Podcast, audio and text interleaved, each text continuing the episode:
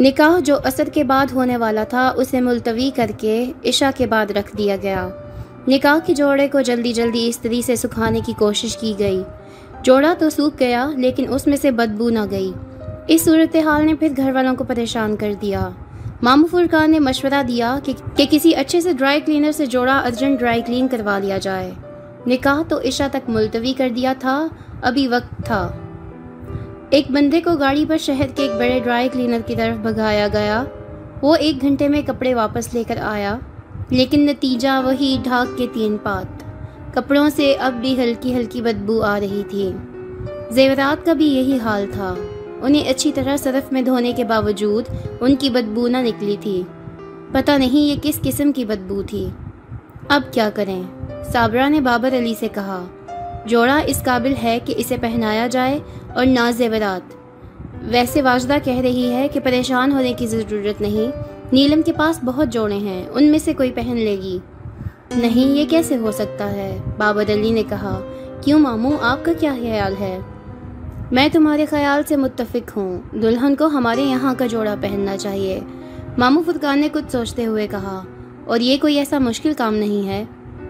لیکن اتنی جلدی نیا جوڑا کیسے بن جائے گا؟ بابر علی نے مامو فرقان کی آنکھوں میں دیکھتے ہوئے کہا، آج کل بازار میں سب کچھ مل جاتا ہے۔ یہ ہمارے وقتوں کا زمانہ نہیں ہے کہ مہینوں شادی کی تیاری کرنا پڑتی تھی۔ اب تو چار دن میں ہی شادی کی پوری تیاری ہو سکتی ہے۔ مامو فرقان نے ہنس کر کہا، ٹھیک ہے، پھر بازار جا کر ایک جوڑا اور زیورات کا ایک سیٹ خرید لاتے ہیں۔ بابر علی نے کہا، کیوں صابرہ؟ ٹھیک ہے نا؟ جی بالکل ٹھیک ہے، لیکن کچھ پیسوں کا مسئلہ ہوگا۔ صابرہ نے فکر مند ہو کر کہا، پیسوں کا کوئی مسئلہ نہیں، میں تم لوگوں کے ساتھ چلتا ہوں۔ میرے پاس پیسے بہت ہیں۔ مامو فرقان نے اپنی جیب پر ہاتھ رکھتے ہوئے کہا، مامو فرقان تقریباً تیار ہی تھے۔ بس دوسرے مکان میں جا کر انہوں نے اپنا کوٹ پہنا اور اپنے سوٹ کیس میں سے مزید پیسے نکال کر جیب میں رکھ لیے۔ اس وقت ان کی جیب میں پندرہ ہزار روپے تھے۔ دس ہزار صابرہ نے اپنے پرس میں رکھ لیے تھے۔ جب واجدہ اور ان کے شوہر کو پتہ چلا کہ یہ لوگ بری کے جوڑے اور زیور خریدنے کے لیے بازار جا رہے ہیں، تو انہوں نے انہیں روکنے کی کوشش کی۔ لیکن بابر علی اور فرقان ماموں نہیں مانے اور وہ فوراً گاڑی لے کر انارکلی کی طرف چل دیے۔ اکبر کو جب یہ معلوم ہوا کہ بری کے جوڑوں اور زیورات کا کیا حشر ہوا ہے، تو وہ پریشان ہوئے بغیر نہ رہ سکا۔ سوٹ کیس میں غلازت کس نے بھر دی، یہ سوچ سوچ کر وہ ہلکان ہو گیا تھا۔ پھر اسے فکر ہوئی کہ اب بری کے جوڑوں کا کیا ہوگا؟ کہاں سے آئیں گے؟ پھر اسے کسی نے بتایا کہ مامو فرقان تمہاری امی ابو کو لے کر انارکلی گئے ہیں، بری کا جوڑا اور زیورات لینے، تو اس کی کچھ جان میں جان آئی، ورنہ اس سے تو شادی خطرے میں پڑتی نظر آ رہی تھی۔ بری کے بغیر کیسے ہوتی شادی؟ گاڑی سمن آباد سے نکلی تو مامو فرقان جو اگلی سیٹ پر بیٹھے تھے، مڑ کر بابر علی سے مخاطب ہوئے۔ بھائی بابر، تمہاری بیوی صابرہ تو جنات پر یقین ہی نہیں رکھتی ہے۔ یہ تو مجھے بھی تو ہم پرست کہتی ہے۔ لیکن اب تم مجھے دونوں بتاؤ کہ یہ غلازت سوٹ کیس میں کہاں سے آئی؟ پچھلی سیٹ پر بابر علی کے ساتھ صابرہ بیٹھی ہوئی تھی۔ مامو فرقان کی بات سن کر اس نے کہا، مامو فرقان، میں تو چکرا کر رہ گئی ہوں۔ سمجھ میں نہیں آ رہا کہ یہ سب کیا ہو رہا ہے۔ یہ عقل کو دنگ کر دینے والے واقعات پے در پہ کیوں ہو رہے ہیں؟ صابرہ، تم نے ٹرین میں کالے بلے کو دیکھا تھا؟ فرقان مامو نے پوچھا۔ جی دیکھا تھا، صابرہ نے جواب دیا۔ تمہیں اسے دیکھ کر کیا محسوس ہوا؟ مامو فرقان نے دوسرا سوال کیا۔ مجھے اسے دیکھ کر یہ محسوس ہوا کہ وہ ایک کالا بلا ہے۔ صابرہ نے بڑے اطمینان سے جواب دیا۔ وہ کالا بلا تمہارے بیٹے اکبر کے کندھے پر کودا تھا۔ مامو فرقان نے بتایا۔ اچھا پھر؟ صابرہ نے مامو فرقان کو غور سے دیکھتے ہوئے کہا۔ تمہارے بیٹے نے اس کا وزن ایک گدے کے برابر محسوس کیا تھا۔ میں اسی وقت کھٹک گیا تھا، لیکن میں نے اکبر سے کچھ نہیں کہا۔ میں نہیں چاہتا تھا کہ وہ حفظدہ ہو جائے۔ کیا مطلب ہے آپ کا؟ صابرہ نے بغیر پریشان ہوئے پوچھا۔ وہ کالا بلا محض کالا بلا نہ تھا، کچھ اور تھا، مامو فرقان نے کہا۔ وہ کالا بلا تو مجھے گھر میں بھی نظر آیا تھا۔ وہ اس وقت الماری کے پیچھے سے نکل کر کمرے کے باہر گیا تھا، جب میں نے سوٹ کیس کھولا تھا۔ صابرہ نے بتایا۔ اب کچھ یقین آیا مامو فرقان بولے، ڈر تو مجھے بھی لگا تھا اسے دیکھ کر، خاص کر اس کی سرخ آنکھوں میں کچھ تھا۔ لیکن پھر وہ میرے ذہن سے محو ہو گیا۔ لیکن مامو فرقان وہ بلا نہیں ہے تو اور کیا ہے؟ صابرہ نے پوچھا۔ اس بات کا تو مجھے یقین ہے کہ وہ بلا نہیں ہے، وہ کوئی اور مخلوق ہے۔ اب کیا ہے؟ اس کے بارے میں میں صحیح طور پر کچھ نہیں بتا سکتا۔ ایک آدھ بار اسے دیکھ لوں، پھر ہی کچھ بتا سکوں گا۔ کیا آج کے زمانے میں بھی بھوت پریت ہوتے ہیں؟ اس مرتبہ ڈرائیور بولا، اس کی آواز سے خوف جھلک رہا تھا۔ مجھے بھوت پریت سے بڑا ڈر لگتا ہے جی۔ بھائی، بھوت پریت کا تو پتہ نہیں، میرا واسطہ کبھی پڑا نہیں۔ لیکن جن ضرور ہوتے ہیں، ان کے وجود سے انکار نہیں کیا جا سکتا۔ میں نے خود جن دیکھے ہیں۔ مامو فرقان نے ڈرائیور کو بتایا۔ ہیں جی آپ نے ڈرائیور ایک دم پریشان ہو گیا۔ اس کی گھبراہٹ میں ایک سائیکل والا لپیٹ میں آتے آتے رہ گیا۔ کیا کرتے ہو؟ گاڑی سامنے دیکھ کر چلاؤ۔ صابرہ نے اسے پیچھے سے ڈانٹا۔ مامو فرقان، خدا کے واسطے سے جنات کے واقعات سنانے نہ بیٹھ جانا، ورنہ اس کا ضرور ہارٹ فیل ہو جائے گا۔ یہ سن کر مامو فرقان نے کہہ کہا لگایا اور خاموش ہو گئے۔ ڈرائیور انہیں اس طرح مڑ مڑ کر دیکھ رہا تھا جیسے انہوں نے کبھی جن نہ دیکھے ہوں، بلکہ وہ خود جن ہوں۔ تھوڑی دیر بعد بازار آ گیا۔ اور وہ لوگ انارکلی کی ایک بڑی دکان میں داخل ہوئے۔ اور سیلز مین سے بری کا جوڑا دکھانے کو کہا۔ سیلز مین نے جلدی جلدی ان کے سامنے کئی جوڑے رکھ دیے۔ ایک جوڑا صابرہ کو پسند آ گیا۔ اس نے تھوڑا بہت بھاؤ تاؤ کیا اور اس کی قیمت طے کر کے پیکنگ کے لیے کہہ دیا۔ پھر جب کاؤنٹر پر ادائیگی کے لیے پرس میں ہاتھ ڈالا تو اس کے چھکے چھوٹ گئے۔ صابرہ نے جلدی جلدی پرس کی تمام جیبیں دیکھ ڈالیں لیکن بے سود۔ اس کی آنکھوں میں اندھیرا اترنے لگا۔ گھر سے چلتے ہوئے اس نے دس ہزار روپے پرس میں ڈالے تھے۔ لیکن اب پرس میں دس ہزار تو بڑی بات ہے، دس روپے بھی نہ تھے۔ اس کا پرس خالی پڑا تھا۔ صابرہ کو پریشان دیکھ کر مامو فرقان آگے بڑھے اور پوچھا، کیا ہوا؟ مامو پرس سے سارے پیسے غائب ہیں۔ صابرہ نے گھبرائے ہوئے لہجے میں کہا، میرے خیال میں تم جلدی جلدی میں پیسے گھر پر ہی چھوڑ آئیں۔ فرقان ماموں نے خیال ظاہر کیا۔ نہیں ماموں، مجھے اچھی طرح یاد ہے کہ پیسے میں نے پرس میں رکھے تھے۔ چلو کوئی مسئلہ نہیں، فی الحال میں رقم ادا کیے دیتا ہوں۔ ماموں فرقان نے جیب میں ہاتھ ڈالتے ہوئے کہا، مجھے یقین ہے تم پیسے گھر بھول آئی ہو۔ یہ کہتے کہتے فرقان ماموں کے چہرے کی ہوائیاں اڑنے لگیں۔ انہوں نے گھبرا کر ہاتھ جیب سے باہر نکالا اور پھر ایک ایک کر کے تمام جیبیں چھان ماری۔ لیکن جو ہونا تھا، وہ ہو چکا تھا۔ ان کی جیب سے بھی پندرہ ہزار روپے غائب تھے۔ بری کا جوڑا کاؤنٹر پہ پیک رکھا رہ گیا۔ وہ تینوں دکاندار سے معذرت کر کے باہر آ گئے۔ صابرہ نے واپس آتے ہوئے اپنے پرس کو بار بار ٹٹولا۔ انہوں نے اپنے شوہر بابر سے بھی اپنی جیبیں دیکھنے کو کہا۔ بابر علی نے بھی اپنی تمام جیبیں کھنگال ڈالیں، لیکن رقم برآمد نہ ہوئی۔ صابرہ بہت پریشان تھی۔ اس کا نقصان پر نقصان ہوا جا رہا تھا۔ ابھی بری کے جوڑوں اور زیورات کا ستیہ ناس ہوا تھا کہ اس کے بعد فوراً ہی دس ہزار روپے کی چپت لگ گئی۔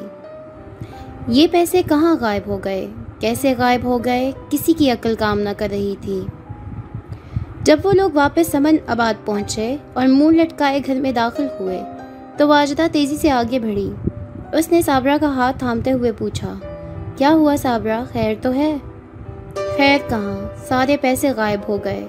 صابرہ نے پھر واقعے کی تفصیل سنائی۔ حیرت ہے۔ واجدہ نے کھوئے ہوئے لہجے میں کہا خیر، غم نہ کرو۔ نیلم کے پاس تیس چالیس جوڑے ہیں۔ پندرہ بیس سلے ہوئے ہیں۔ ان میں سے کوئی ایک پسند کر لو۔ وہ ہم بری کا جوڑا سمجھ کر پہنا دیں گے۔ تم اپنا دل نہ دکھاؤ۔ اچھا۔ صابرہ نے ایک گہرا سانس لے کر کہا، اب اس کی سوا چارہ بھی کیا تھا؟ جوڑے کا مسئلہ حل ہوا تو ایک دوسرا مسئلہ کھڑا ہو گیا۔ نکاح کا وقت ہوا اور ایک بندہ نکاح خواہ کو لینے گیا۔ این اس وقت جب سب لوگ قاضی کا انتظار کر رہے تھے وہ شخص جو نکاح خواہ کو لینے گیا تھا، مایوس ہو کر شامیانے میں داخل ہوا۔ نیلم کے والد نے اس شخص کو تنہا دیکھ کر پوچھا، کہاں ہے قاضی صاحب؟ وہ تو نہیں آ سکیں گے جی۔ انہوں نے معذرت کر لی ہے۔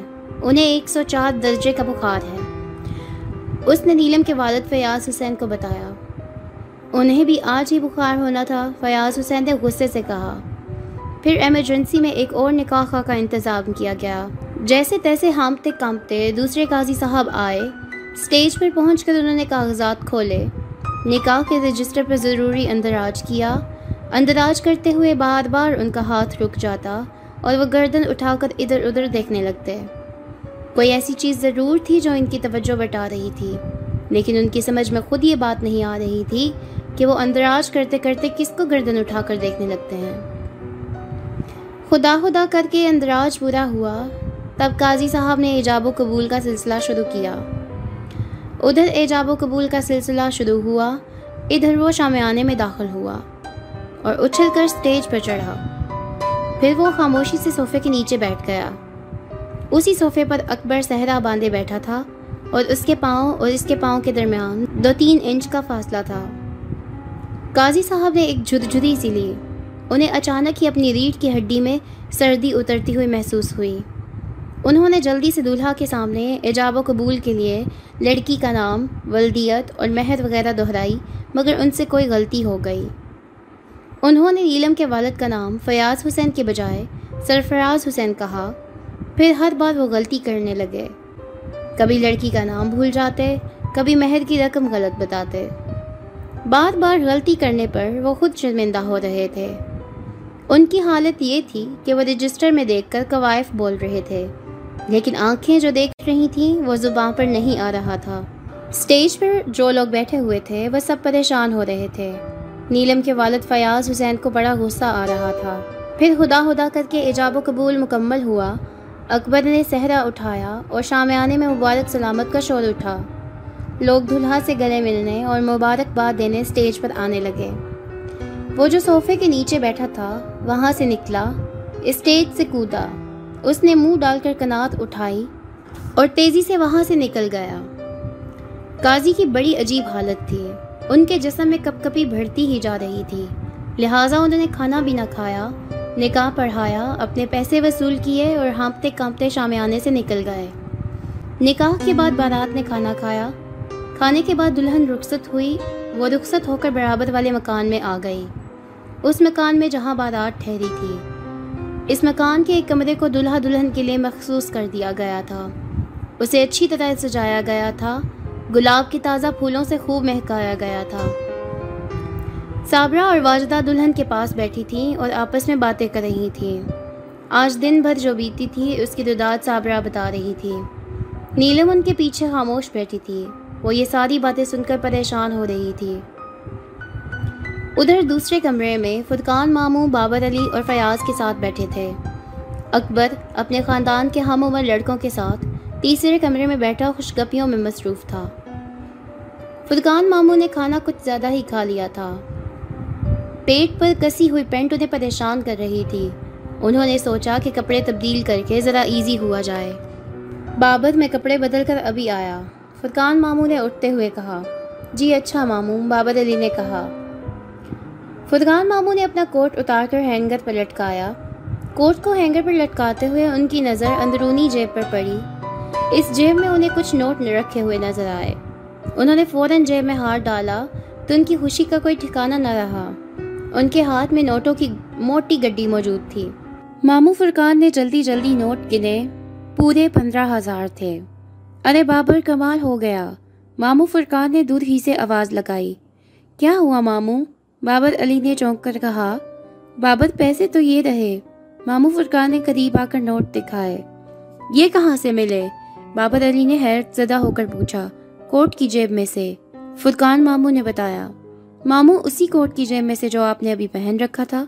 بابر علی نے تصدیق چاہی ہاں اسی کوٹ کی جیب میں سے۔ فرقان مامو نے اس بات میں گردن ہلائی۔ بازار جاتے ہوئے میں نے کوٹ کی اسی جیب میں پیسے رکھے تھے۔ اور اب اسی جیب میں سے ملے ہیں۔ دکان پر تو میں نے ساری جیبیں ٹٹول ڈالی تھی، مگر پیسوں کا پتہ نہ تھا۔ مامو فٹکان یہ کیا ہو رہا ہے؟ بابر علی کی پیشانی فکر آلود ہو گئی۔ اللہ ہی بہتر جانتا ہے۔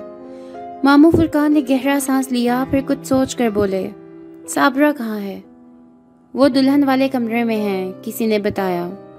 تب مامو فرقان حجلہ یادوسی کی طرف آئے اور دروازے پر رک کر آواز دی، صابرہ جی آئی مامو صابرہ کی اندر سے آواز آئی، پھر وہ دروازے پر نمودار ہوئی۔ جی مامو آپ اندر آ جائیں، آپ سے کیا پردہ؟ صابرہ، تمہارا پرس کہاں ہے؟ مامو نے کہا، اندر کمرے میں ہے۔ صابرہ نے مامو فرقان کا چہرہ غور سے دیکھ کر کہا، ذرا اٹھا کر لانا۔ فرقان مامو نے کہا اچھا میں لاتی ہوں۔ یہ کہہ کر صابرہ اندر چلی گئی۔ پھر فوراً ہی واپس آئی۔ اس کے ہاتھ میں پرس تھا۔ یہ رہا مامو پرس۔ کیا کرنا ہے؟ ذرا اسے کھول کر تو دیکھو۔ مامو فرقان نے کہا۔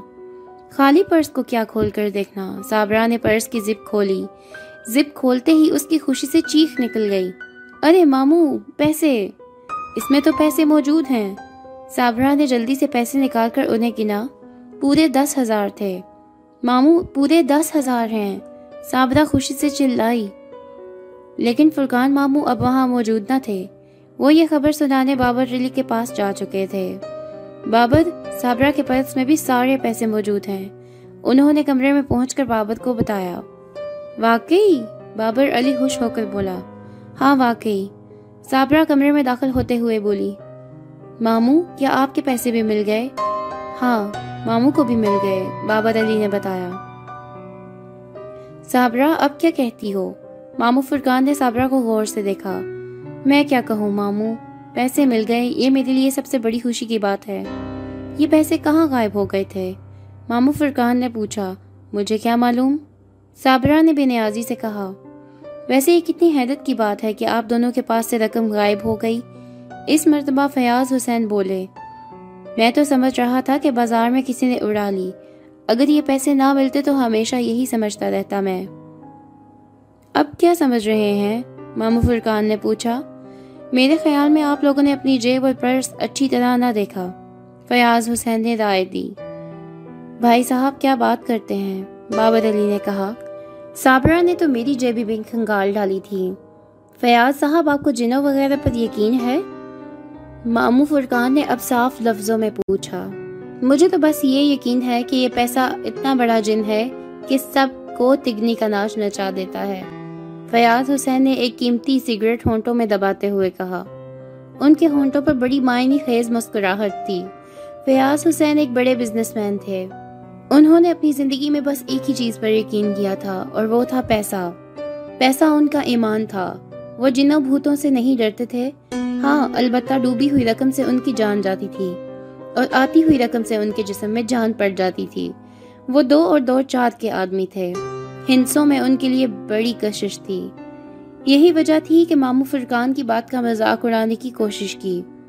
مامو فرقان نے سوچا، جو آدمی پیسے کے علاوہ کسی بات پر یقین ہی نہیں رکھتا ہو، اس سے بات کرنے کا کیا فائدہ؟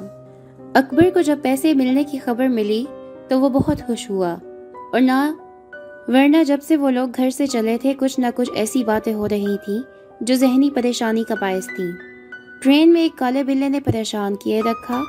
گھر آئے تو بری کے سوٹوں میں غلازت بھر گئی۔ غلازت بھی ایسی کہ ڈرائی کلیننگ کے بعد بھی ان کپڑوں میں سے بو نہ گئی۔ پھر نیا جوڑا خریدنے بازار گئے۔ تو سابدہ کے پرس اور مامو فرقان کی جیب سے پیسے غائب ہو گئے۔ جن قاضی کو بلایا گیا تھا، وہ اچانک بخار میں مبتلا ہو گیا۔ نکاح پڑھانے نہ آ سکا۔ اجلت میں ایک اور قاضی کا انتظام کیا گیا۔ وہ نکاح کا تھا بھی یا نہیں، بڑی مشکلوں سے اٹک اٹک کر اس نے نکاح پڑھایا۔ یہ واقعات کی وہ کڑیاں تھیں جو ایک کے بعد ایک ظہور پذیر ہو کر اکبر کے دل کا قرار لوٹ رہی تھیں۔ نیلم سے شادی اس کا خواب تھی۔ اس نے کراچی میں اپنے گھر کے لوگوں اور خاندان والوں سے نیلم کے حسن کے چرچے سن رکھے تھے۔ وہ اسے دیکھے بغیر ہی اس پر عاشق ہو گیا تھا۔ وہ اس کے خواب دیکھنے لگا تھا اور جب نیلم لاہور سے کراچی آئی اور اکبر نے پہلی بار اسے دیکھا تو اپنی سانس رکتی ہوئی محسوس ہوئی۔ وہ اس کے تصور سے بھی کہیں زیادہ حسین تھی۔ اس قدر حسین کہ اس کے منہ سے بے اختیار نکلا۔ یہ نیلم نہیں، نیلم پری ہے۔ ایسا ملکوتی حسن انسانوں میں کہاں ہوتا ہے؟ یہ انسان نہیں، پری ہے پری۔ اکبر نے بچپن ہی میں پریوں کے بہت سے قصے پڑھے تھے۔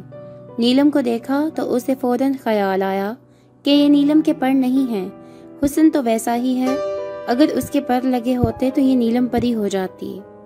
بس اسی دن سے اس نے دل میں دعائیں مانگنا شروع کر دی تھی کہ اے اللہ، میری شادی نیلم سے کتا دے۔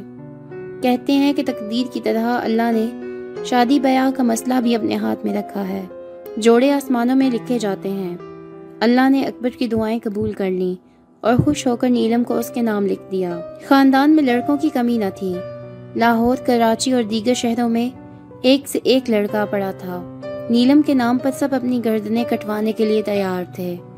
لیکن قرآ فال نکلا اکبر کے نام۔ اور یہ صرف اس وجہ سے ہوا کہ وہ اس کے مقدر میں لکھ دی گئی تھی۔ اب وہ وقت بہت نزدیک تھا جب اس کا مقدر کھلنے والا تھا۔ اس کا خواب شرمندہ تعبیر ہونے والا تھا۔ رات آدھی گزر چکی تھی۔ اکبر اس انتظار میں تھا کہ کب وہ لمحہ آئے اور وہ حجلہ عروسی میں پہنچے۔ اب وہ وقت قریب تھا۔ اکبر کی بہن راشدہ نیلم کو بنا سنوار رہی تھی۔ ہلکی لپسٹک کو اور گہرا کیا جا رہا تھا۔ لباس درست کیا جا رہا تھا۔ نیلم کی امی واجدہ نے کمرے میں مٹھائی پھل اور ایک بڑا گلاس دودھ سے بھرا رکھ دیا۔ راشدہ اپنے بھائی کو لینے جا چکی تھی۔ واجدہ نیلم کو گلے سے لگا کر کمرے سے نکل رہی تھی۔ اچھا چندہ، صبح ملاقات ہوگی۔ ابھی وہ کمرے سے باہر نہ نکل پائی تھیں کہ انہوں نے کسی چیز کے گرنے کی آواز سنی۔ پلٹ کر دیکھا تو ان کا کلیجہ دھک سے رہ گیا۔ انہوں نے زور سے چیخ ماری۔ واجدہ کی چیخ سن کر نیلم پریشان ہو گئی۔ اس نے وہ منظر نہ دیکھا تھا۔ اسی لیے فوراً اس کی سمجھ میں نہ آیا کہ امی نے کیوں چیخ ماری ہے۔ جب اس کی نظر اس پر پڑی تو وہ اپنا دلہن ہونا بھول گئی اور گرتی پڑتی دروازے کی طرف بھاگی۔ اکبر دروازے کے نزدیک آ چکا تھا۔ اس نے اپنی ساس کو بدہواس اور اپنی دلہن کو بے حال دیکھا۔ اور اپنی دلہن کو بے حال دیکھا تو اس کا جسم ٹھنڈے پسینے میں ڈوب گیا۔ کیا ہوا؟ اس نے بمشکل پوچھا۔ وہ وہ، واجدہ نے کمرے کی طرف اشارہ کیا۔ راشتہ نے آگے بڑھ کر نیلم کو سنبھالا، وہ تھر تھر کانپ رہی تھی۔ اکبر نے جلدی سے کمرے میں قدم رکھا تو اس نے دیکھا کہ کالا بلا ٹرے میں گرا ہوا دودھ اپنی سرخ سرخ زبان سے لپ لپ پی رہا ہے۔ اس نے دودھ بدا گلاس کمرے میں الٹ دیا تھا۔ یہ دیکھ کر اکبر کو بڑا غصہ آیا۔ اس کالے بلے نے اس کی آنکھوں سے میٹھے میٹھے خواب چھین لیے تھے۔ اس کا جی چاہا کہ وہ اس کالے بلے کی دم پکڑ کر پہلے اسے خوب چکر دے۔ اور پھر زور سے گھما کر دیوار میں دے مارے۔ وہ کالا بلا اکبر کے غصے سے بے نیاز، بڑے آرام سے دودھ پی رہا تھا۔ اور جب تک اس نے دودھ کا ایک ایک قطرہ ٹرے میں سے نہیں چاٹ لیا، اس نے سر اٹھا کر بھی نہ دیکھا۔ یہ کہانی ابھی جاری ہے۔